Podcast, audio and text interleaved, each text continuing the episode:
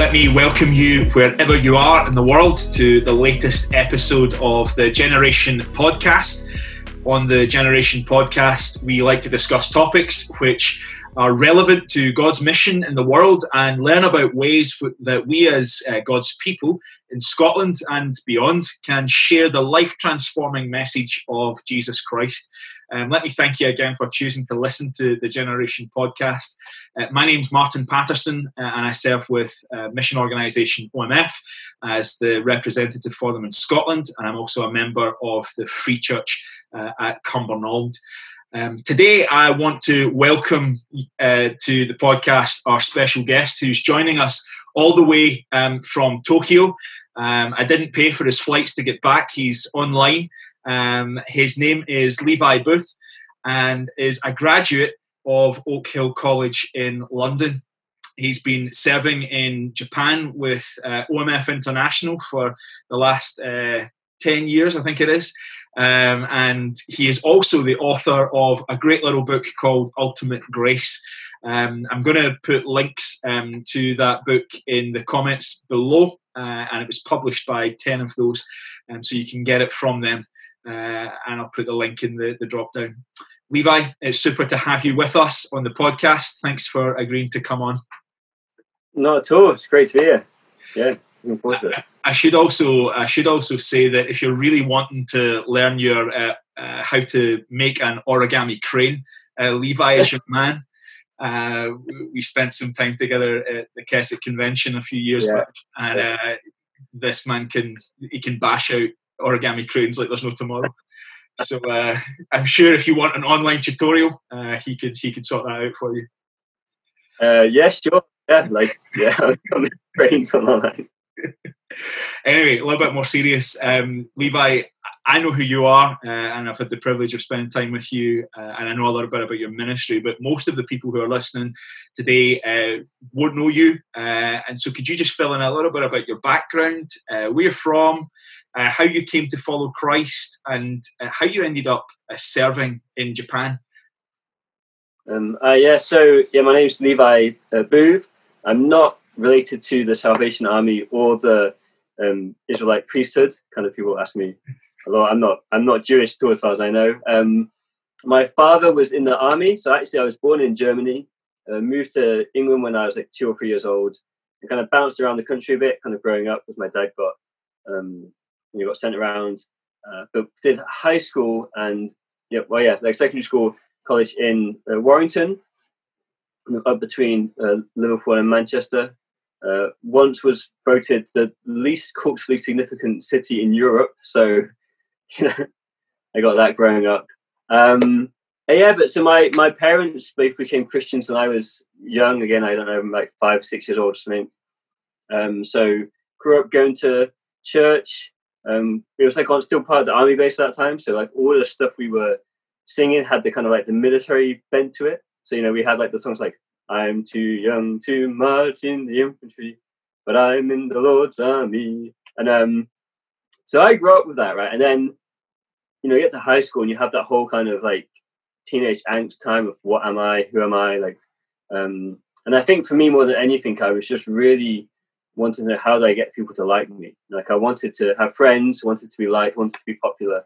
Um, and at that time, is I mean, it's hard to know, tell. I guess like looking at the fine figure man I am now. But I was quite a small, little, scrawny kid when I was growing up.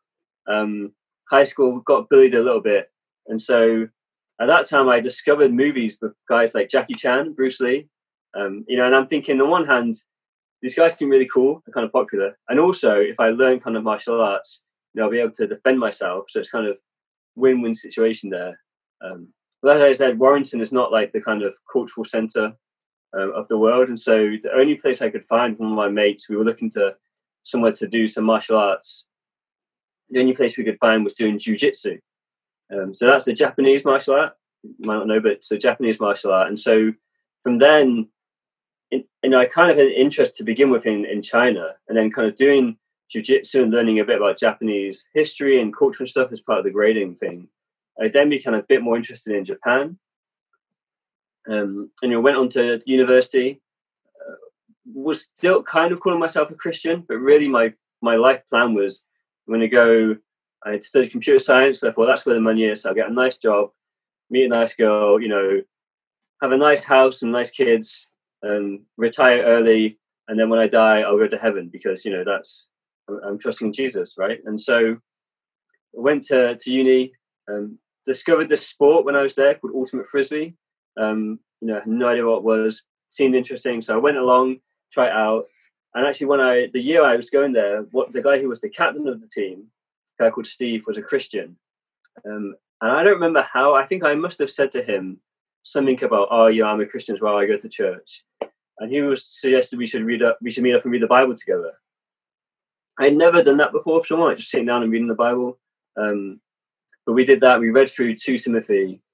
Um, and I just remember reading 2 Timothy chapter 1 and just so much know of the gospel and what it, the gospel is, um, why we need to protect the gospel, why it's worth suffering for, you know, the grace given to us before the foundations of time and just that free kind of giving grace.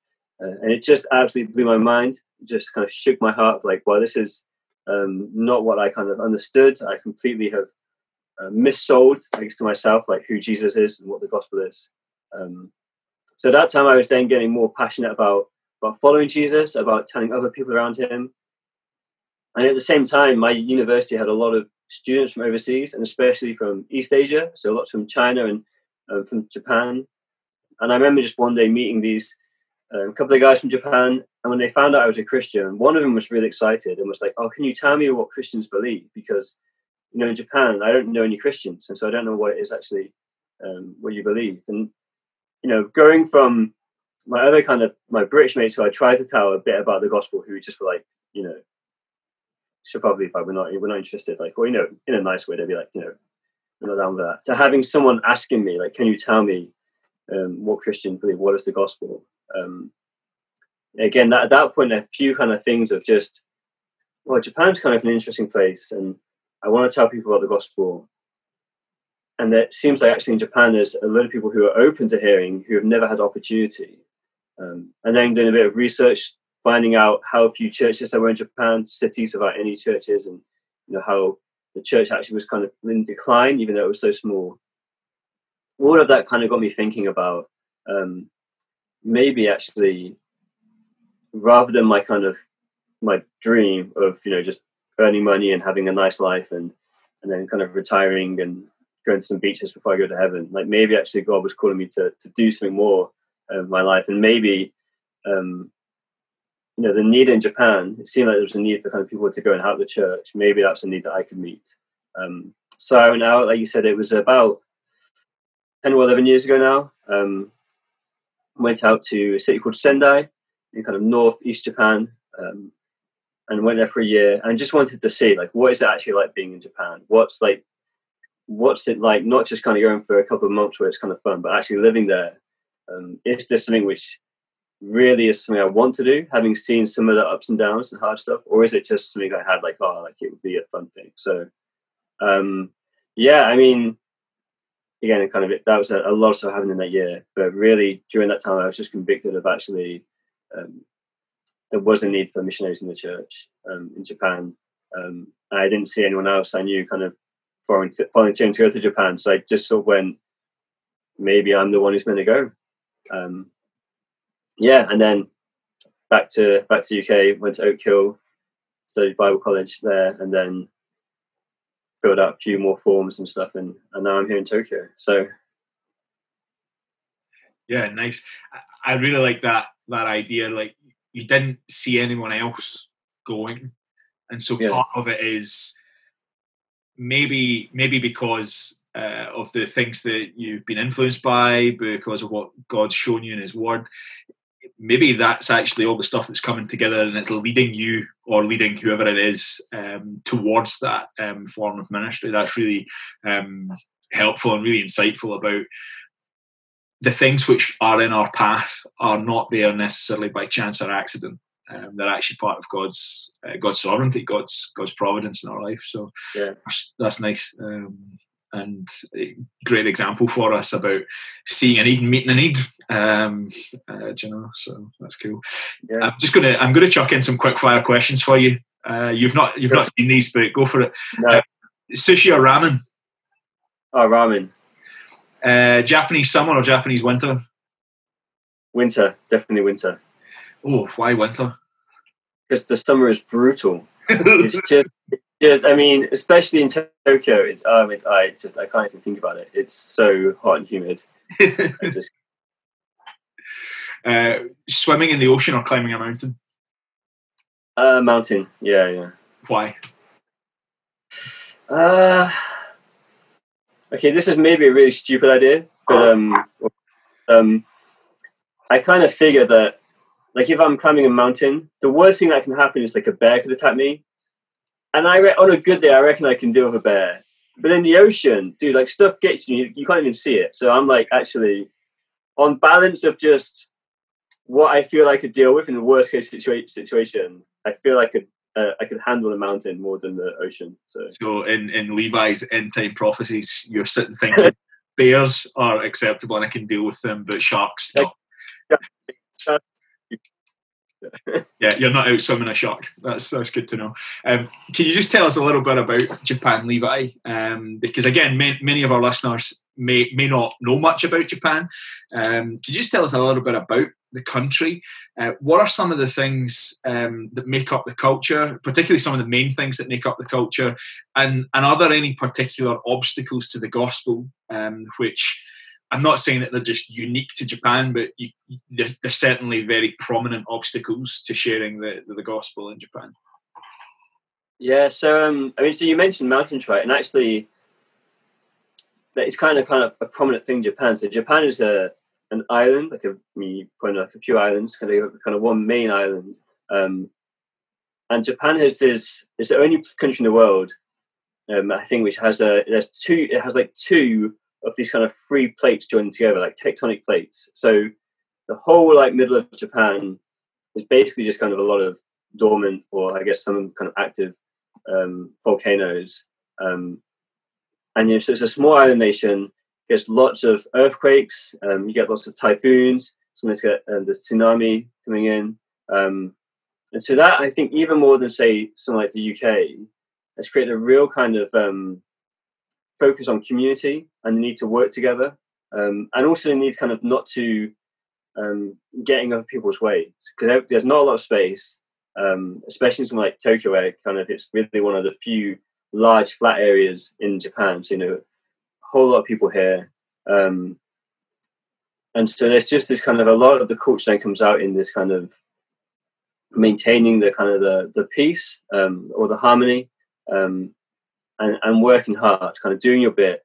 Um, so a few of the kind of things you hear a lot in Japan is uh, about this idea of so there's like uh, idea of gambaru, which just means kind of to, to work hard, but it, it re- almost kind of means like to exert yourself. And often that's like the solution to any kind of problem or difficulty. It's just like if we just gambaru, if we just kind of keep pushing hard, then we'll overcome the problem. Um, and so that, and it, you know, in, in some ways it can be really admirable. So like after the the triple disaster, which was now just 10 years ago this year, with the earthquake, tsunami, and then the, the melt down at the power plant. Um, you know, a lot of Japanese people basically kind of pulled together and were like, we're really going to work through this. Um, but I remember actually, at the time, I was in England when it happened. I went to Japan to kind of help with some of the relief work. Um, and one of the, the commercials they kept showing on, on TV, um, which for me really kind of encapsulated the Japanese spirit um, they had a lot of different um, celebrities and people, and they were saying about how everyone, you know, we're, we're working hard and it's really great. And the tagline was always, um, "I believe in the power of Japan," and that was it. Like that was like, Japan is the thing um, that if we kind of believe in, um, we can get through. Um, and so that kind of you see that even to a, a deeper level, I think, in uh, the religions of Japan. So you have Shinto, which is like the indigenous Japanese religion. It it gets translated as like the way of the gods, which is like a literal translation of what Shinto would be. Um, but actually, after doing uh, research on it and talking to a lot of people, I think it really is about kind of the the way of Japan. Um, and the thing of Shinto is more, much more than just kind of like a a belief in kind of the gods. Um, it's much more about kind of a belief in Japan and this kind of doing your part, being Japan, being Japanese, um, and that's the thing which will kind of help the, the, the economy to grow. It's something which helps people kind of overcome the uh, any obstacles they come come up against. Um, and so it means then that if you sorry. so would you say then it's it's almost like a religious nationalism? In I mean, that is extreme. Um, historically, it was. So yeah, like that. I mean, and that's now because of the, the way that kind of led into um, World War Two. A lot of that now, you know, people are kind of, uh, you know, kind of quite wary of, and kind of, you know, uh, don't want to kind of let it get to to that extreme again because they've seen kind of where it can go. Um, uh, but yeah, I mean, that is. Um, I mean, in some there you'll be some people on the kind of far right who will still be saying things like, um, I mean, on the fringes, but saying they're like, oh, the reason why this stuff is happening in Japan isn't flourishing is because we've kind of not focusing enough on on Shinto and on kind of you know Japan and honoring these things, um, and that's the problem. Um, but yeah, but I think it's really a, um, but there's a mix as well. So you've got this kind of Shinto kind of um, seeking after harmony and kind of not sticking out. Um, they're one of the probably the most famous kind of Japanese proverb um, you hear um, is the the nail that sticks up gets hammered down, and that's the idea that you know you kind of we want stuff to be kind of flat and uniform, and then and everyone doing their bit and just not complaining, um, and things go well. Um, and so you know you see that in the the way that stuff does work so smoothly, right? You know the trains actually run on time. It's kind of a real shock when I go back to England and just like what is going on here. Um, you know, and then you know, and the convenience stores are open like literally 24 7 within a minute like a literal minute of my house i can have like three convenience stores that are open all the time um, everything is really convenient everything works really well. Um, but the the dark side of that is that you have a lot of people who just i mean literally being worked to death but they just work and work and work until either they kind of break mentally or physically um, but they can't push back against that and complain because you know that would that would ruin the, the harmony. So um, yeah, I mean, beauty and brokenness is kind of everywhere, um, and a lot of, I guess, these um, things which can seem, at least to West people, very much like um, contradictions. But there's just a lot of kind of these things in tension um, and working together. Uh,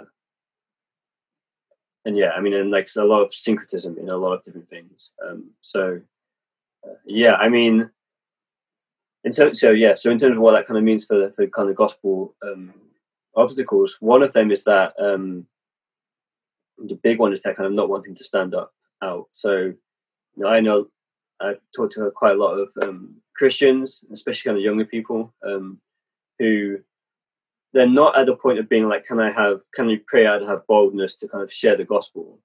They're saying, "Can you pray that I would have kind of boldness and courage to let my course mates know that I'm a Christian?" Um, because they just even just saying to people like oh, I'm a Christian or saying I go to church because it's not a normal thing. They're like uh, instantly I'm going to be the odd one out, and that's going to make everything really kind of really awkward or difficult.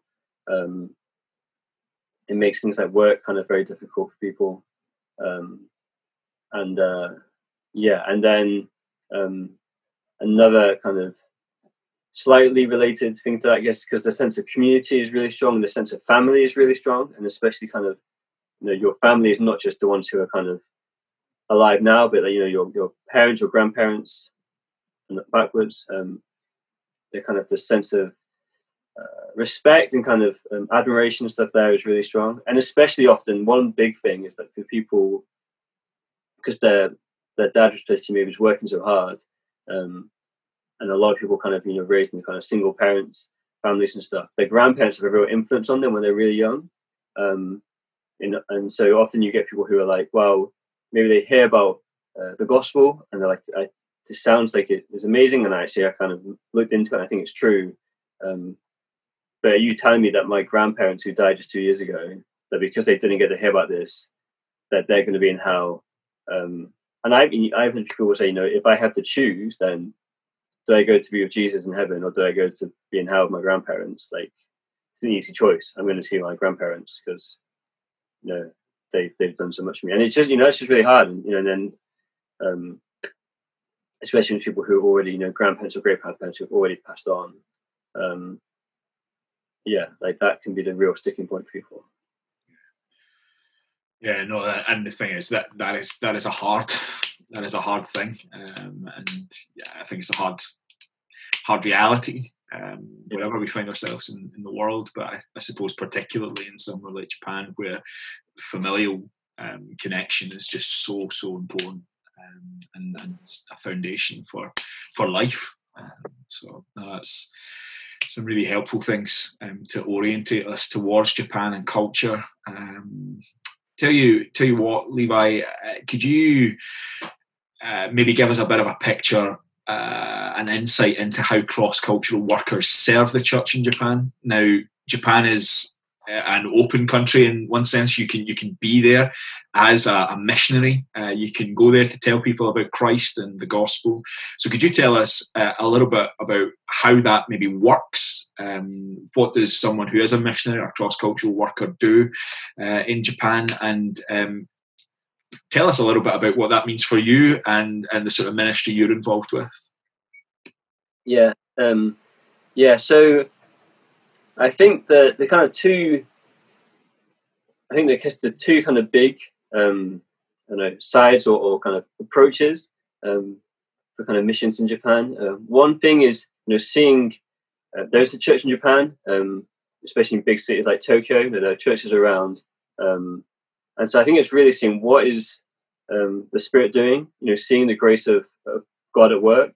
Um, and on one hand, it's just encouraging that, just seeing it, helping Japanese people to see it as well. Christians see, look, here is God is working, um, He's blessing you. Um, you know, very easy, I think, in Japan, people to compare themselves to, um, you know, the States or the UK or even, you know, somewhere like um, South Korea and be like, oh, this the church here is really huge and they have all this stuff and they can do these big events and, um, you know, but we're really small and we're not really growing and it's really hard.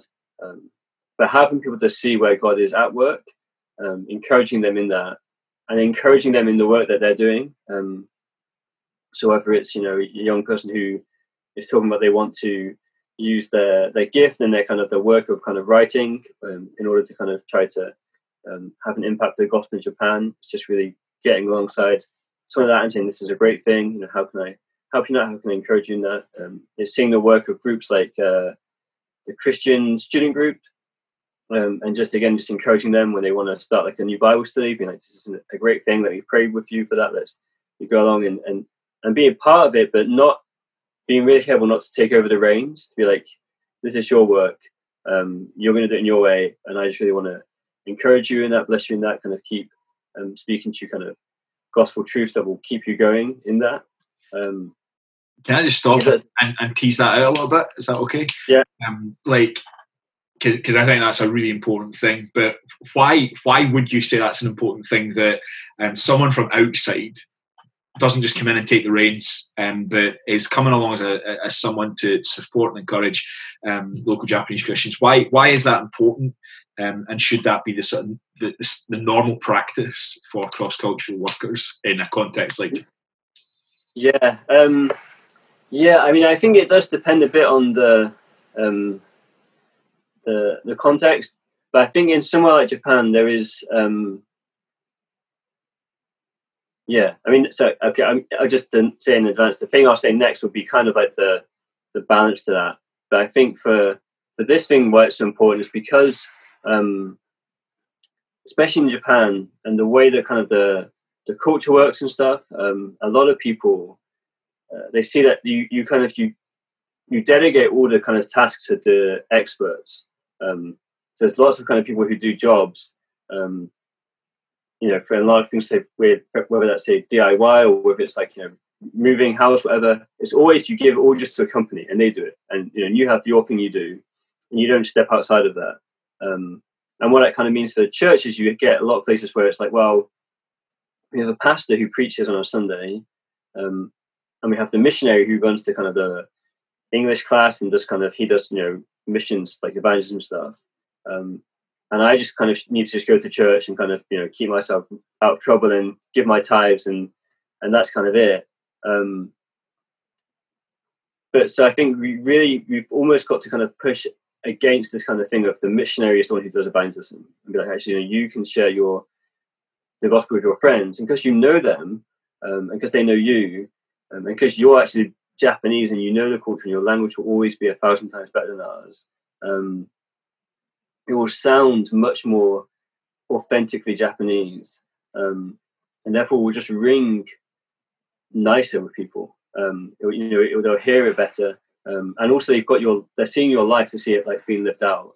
Um, you know, people can always look at foreign missionaries and be like, oh, they live like that, but that's because they're missionaries or they're foreigners, or you know, so um, like my one of my kind of biggest gripes is that um, every time when I think when I'm hanging out with like my friends, and I'll be someone I'm like the Holy Spirit really helped me there to like be a, like a nice person, or you know, not to complain or to you know to um, to apologize whatever when I feel like it's not my fault really. And people will be like, "Oh, like British gentlemen." And I'm like, "No, like, do you know other British people? We're not gentle. Like, we're not nice. You know, like, um, you know, but but that's like it. That's the, the just like, well, this is probably this is what British people do, or you know, British people like you maybe you don't get involved in the crazy drinking, or you don't you know you don't sleep around because that's like part of your culture or whatever. Like, um, so having just foreigners kind of being the ones who do evangelism, not only does it kind of sound always a bit weird, and we're always going to kind of be maybe bringing in concepts and things which are not quite Japanese, um, but also they it comes with like a built-in excuse to be like, well, you know, that's a foreign thing you know. Um, so I think having it be really authentically Japanese and come from like a Japanese sounding person um, with a life that will look different in a good way. Will look not not odd, but will be um, I obviously Japanese, and yet somehow they're standing against the pressure that we will face, and somehow they're they've been different. Um, that's one big thing, and then I also just think in terms of like multiplication and church growth, like we need to have just Christians kind of not depending on missionaries, but themselves kind of taking out steps of faith, um, you know, relying on the Spirit to empower them in, in, boldness, to help them with the suffering that will come, because it will come. You know, like you can't um, you can't avoid it, but um, yeah. So yeah, I mean, and in some contexts, things probably slightly differently. In the way you do things are differently and, and stuff. But I feel like in Japan at the moment, especially, um, we have a lot of churches, but a lot of them are just growing and becoming older, and the pastors to getting older, and we really need the next generation to be stepping up and growing into those kind of leadership roles, and also just sharing their faith like more boldly and more, um, or, yeah, more, just more. You just sorry, I know that I, I, I butted in there, but that's the super response um, to that that little teasing out question. Um, what what are some of the things that um, you're you're involved in um, with uh, directly, Levi? What are some of the, the, the ministries that you um, in a, in a normal in a normal sort of week, a normal month? Um, I suppose I suppose the, the online sphere is the norm just now. But what what yeah. does that maybe look like for you, and, and, what are some of the main avenues that you've been involved in, and God's uh, opened up for you? Yeah, yeah. So um, now my main focus is on sports ministry, um, and so there's a few kind of groups I'm I'm working with. One is um, is called Japan International Sports Partnership. It's a kind of a small network um, led by a couple of Japanese pastors, and then there's a few Japanese staff um, and then kind of myself and there's a couple of other um, foreign kind of mission agencies were kind of working together. Um, and so, you know, that's the plan would have been to have done lots of outreach through the Olympics and Paralympic Games, um, but also, I mean, and through other big sports events like the Rugby World Cup two years ago. Um, but also, it's we're really working out to kind of help Japanese churches in like the local areas to kind of come together and to together to kind of think about how can they use sports and recreation to reach into their community um, with a real, you know, like a kind of a kingdom mindset of we're going to work together, we're going to put on a festival, or we're going to have run a sports kind of clinic, or um, we're going to run like a like a futsal tournament, and together, and we're going to kind of you know try to reach into our community. So it's a lot of thinking and creating resources and networking to equip the church and encourage the church in Japan for that. Um, for us, really, a lot of it is kind of just spreading the vision and the strategy because sports ministry is not really a thing in Japan so much now. It's kind of a growing thing. Um, so I'm working with this group trying to help them get that going. I work with the KGK, which is the um, Japanese equivalent of, say, UCCF. um, or IT stuff. So with students, um, yeah, and I'm kind of based. We have like a like a block system, um, because most of the universities are too small, or the Christian groups are too small to be like just one. So we have four or five universities who come together um, and like you know taking part in their monthly Bible studies, um, trying to encourage guys meet up with them. Um, so yeah, so that's that's the main thing of what I'm doing. Um, and then I have kind of links with other guys who I know. Um, oh, there's a group called Calm, who are like uh, um, Christian, like again, it's a network of kind of Christians who are involved in kind of IT, technology, design, um, that kind of sphere, and really helping them. And again, just encouraging them to use their gifts and their talents to equip the church in Japan, whilst at the same time trying to you know have a support themselves, have a living and stuff. So um, yeah, and then I kind of there's a few guys who are leading that group who I kind of meet up with and kind of a bit of a mentoring relationship. So. Yeah, those are the main things I'm I'm doing. Just trying to encourage them. I'm sure everyone wants to know uh, what sports is it particularly that you play. I know you give us a little bit of a teaser earlier on, but could you just fill in for us what what sports is it you're involved with? Yeah, so ultimate frisbee, like the there you go. This is my my frisbees. Um, it's a real sport, actual sport. Um, say seven aside.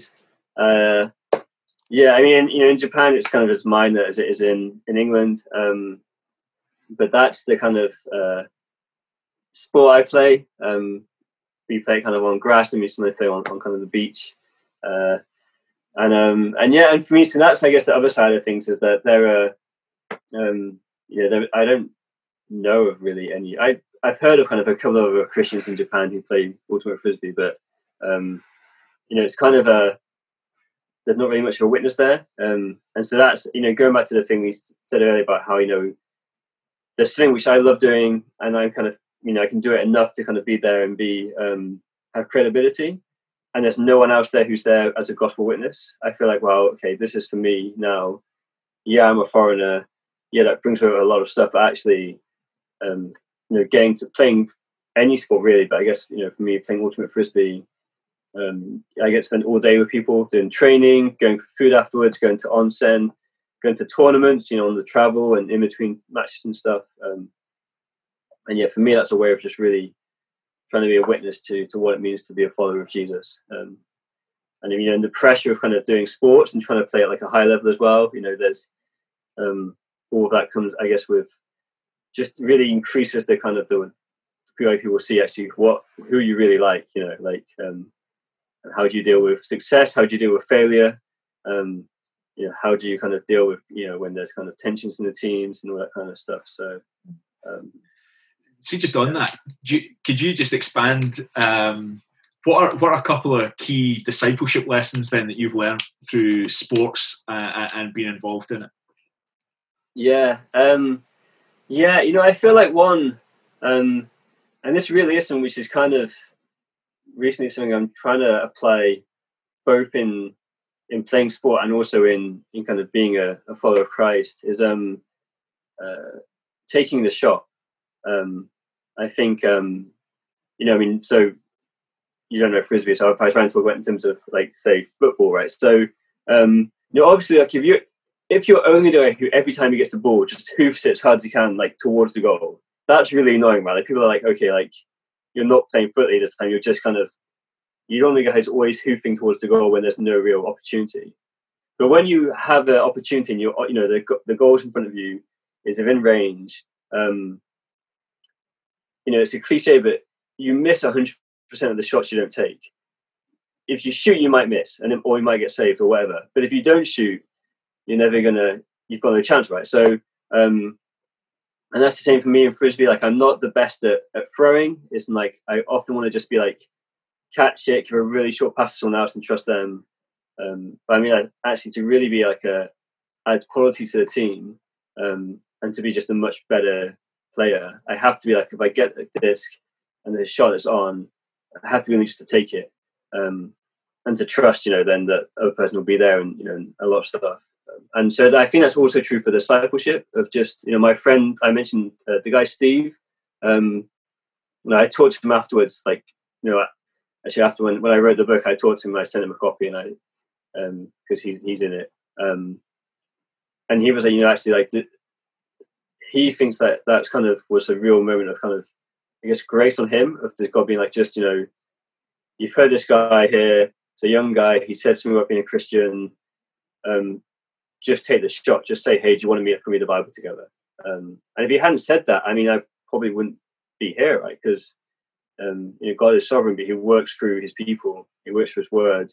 Um, so I've been really challenged recently to be like, if I hear talk to someone and they show interest um, in things of the gospel or the Bible or anything, to just be willing to say, hey, if you want, you know, we could hang out one time and go for coffee and, you know, we can read a bit of the Bible. Or, you know, oh, can I share with you actually one of my favorite stories from the Bible? Or, you know, just, you got to take some kind of shot, right? So, um, yeah, I feel like that's something which God's really been pushing me on. Just, um, you know, you got to you got to share it. You got to open your mouth and share at some point. Um, and you don't know if it's gonna how it's gonna go, but if you don't talk, then you know how it's gonna go because yeah, happen, because it doesn't it doesn't happen. Absolutely, I I was um, speaking with the, the church young people a couple of weeks back, and it was the story with the the seed in the soils. And the thing is, you know, mm. we're to we're to throw the seed out liberally.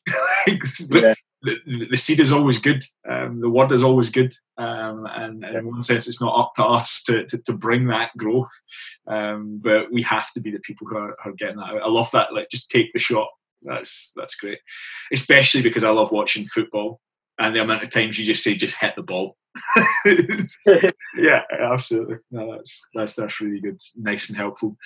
Um, can we head in just another direction? And we're going to need to wrap up right. in a little bit. Um, but just heading in a different direction. We'd spoken earlier that you'd written a book called Ultimate Grace. Right. Published by 10 of those. Um, what was that process like? And are there two or three things that you'd encourage other aspiring authors to do? Um, what can they learn from the process that you went through in writing that little book? Um, yeah, I mean, the process was kind of fun, really stressful. Um, and uh, I mean, I w- it was I guess for in terms of first publishing, it was a lot um, kind of easy-ish in the sense I was asked, I was approached by OMF who had already taught ten of those, and they had an idea of a book they wanted to write. So that made it all a lot um, easier. I think that's not kind of so normal, um, but yeah, and then working with them on it, um, which I mean, so and I guess the lessons I kind of learned from that. Um, I mean, the big thing, the kind of obvious one, is that you if you want to write a book or write anything, you've got to just write. At some point, you know, I think often I realized writing the book that I had stuff in my head I had thought through, and I kind of felt like, oh, it's, it's almost written. Like it's, you know, I know what I'm going to say for this chapter. Um, but actually, when it comes to putting that onto a page, into you know a thousand words, which are decent words, there's a real process where you just have to sit down at the keyboard stop with the, the, excuses, stop with the complaints, and just write like that. You know, you have to get it out.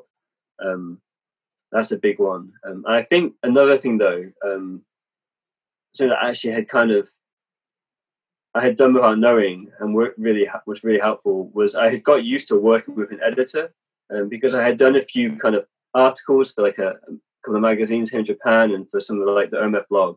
Um, and actually, that made it a lot easier when I was writing the book because you have to have the editing process right. Like you have to write the stuff, send it away, and someone comes back with the edits, and, and then you have to kind of communicate with them back and forth about their changes and whether you know if you want to push back on someone, how you're going to take them. And um, and I think actually just in terms of the whole writing process, and for you and for the editor and for the publisher, um, if you can get ways whether it's writing for a magazine or writing for a blog that has an editor, and just get used to that process um, I think what makes it a lot, um, yeah, definitely a lot uh, smoother and easier. Um, and I think, yeah, and I think I would say that if you are thinking about writing a book and you want to, um, one thing you you just want to do, and for me, this was the kind of thing I did at the beginning, uh, which was like kind of the breakthrough in a sense. You, you know, after being kind of asked, "Do you want to do this?" was um, working on getting a good book proposal. Um, and I think if you want to, if you think about writing a book, you need to realize that actually, if you're going to convince someone to publish it for you, you can't just have like a vague idea. And you know, they want you to write down a proposal with an overview, your chapter breakdown, what's going to go in every chapter, you know, and a few kind of good sample chapters. Like you have to and I think the good thing about doing that is it shows you actually how far you are along to having a book, um, and how far you're not. Um, so yeah, I think that's kind of a uh, those things. But it's a point where you just have to start doing it right. Like you, um, I mean, I heard someone take a shot. yeah, you did. Yeah, you got to take the shot, and it's just you know, um, I forget who said this. Maybe it's someone like Stephen King. But he said, you know, a lot of people talk about they want to write a book. This is actually most people they don't want to write a book. They want to have written a book. They don't want to have a book with their name on it, but they don't want to do the process of doing the work of writing it. Um, and I think it's really important just to get clear in your mind, like actually, do I really want to write a book, or do I just want to have a book with my name on it? Because they're very different things, um, and one of them involves a whole lot of just work and yeah, sweat and tears and stuff. So it's really helpful. Um, and I'm sure for people who are listening who are wanting to think about writing, um, some really nice uh, nuggets of, of wisdom there to, to pick up on. Uh, just finally, uh, Levi, what are some ways, or maybe phrase it like this, how can the church in Scotland best serve the peoples of Japan? Uh, yeah, so, um, okay, let me just say so three things. Um, the first one, and this is the obvious one, but I think it's, it's always just worth saying that it is prayer. Like we just have to be really convinced that God works through prayer.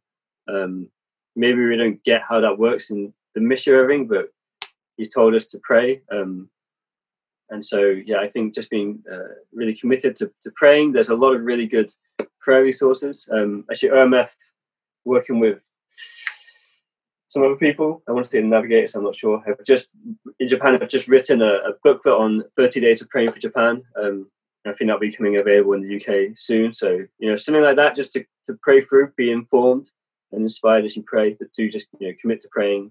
Um, and two other things, which I don't know if these are as obvious. Um, one of them, I would say, uh, if you have missionaries you know um, in Japan, um, to write to them. Not just to tell them that you're praying for them, but one thing I think I've realized over my time is actually that, and this is obvious, but you know, missionaries need the gospel um, as much as the people we're sharing with. Um, and if you're linked to, if you're supporting a missionary, um, I think one of the things I would love to see people kind of take more seriously would be actually that you have a responsibility to keep preaching the gospel to them, whether it's in writing an email or you know just when you Skype.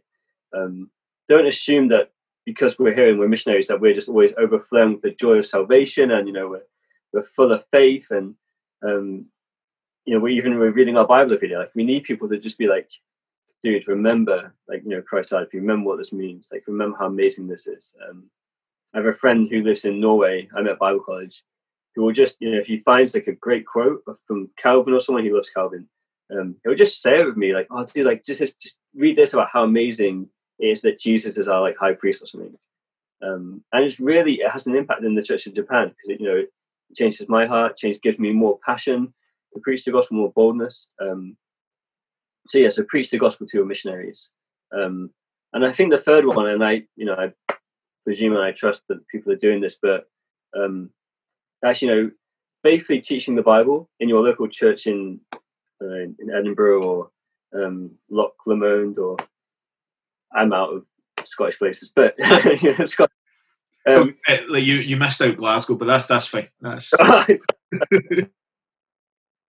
um, but, you know, but faithfully teaching the Word of God, um, it does have an effect on the, the church around the world and in Japan because you know, people who go from Japan, you know, over to the UK, um, some of them they might go into a church, um, you know, or they'll hear some someone, um, or just you know stuff now on uh, the internet everywhere, you know, on YouTube, whatever. Um, whether it's directly to Japanese people, whether it's to other missionaries or or people, um, you know, like we do have to keep just fighting the fight of, of preaching God's word faithfully and truthfully, standing up against kind of uh, distortions of His word and false teaching. Um, not just for you know locally in, in Scotland, but actually, um, yeah, like uh, everything ends up getting important around the world, right? And so um, the health of the church globally affects the, the health of the church globally, I think. Um, so I think that's just a, and hopefully an encouragement to say just keep doing, you know, just keep preaching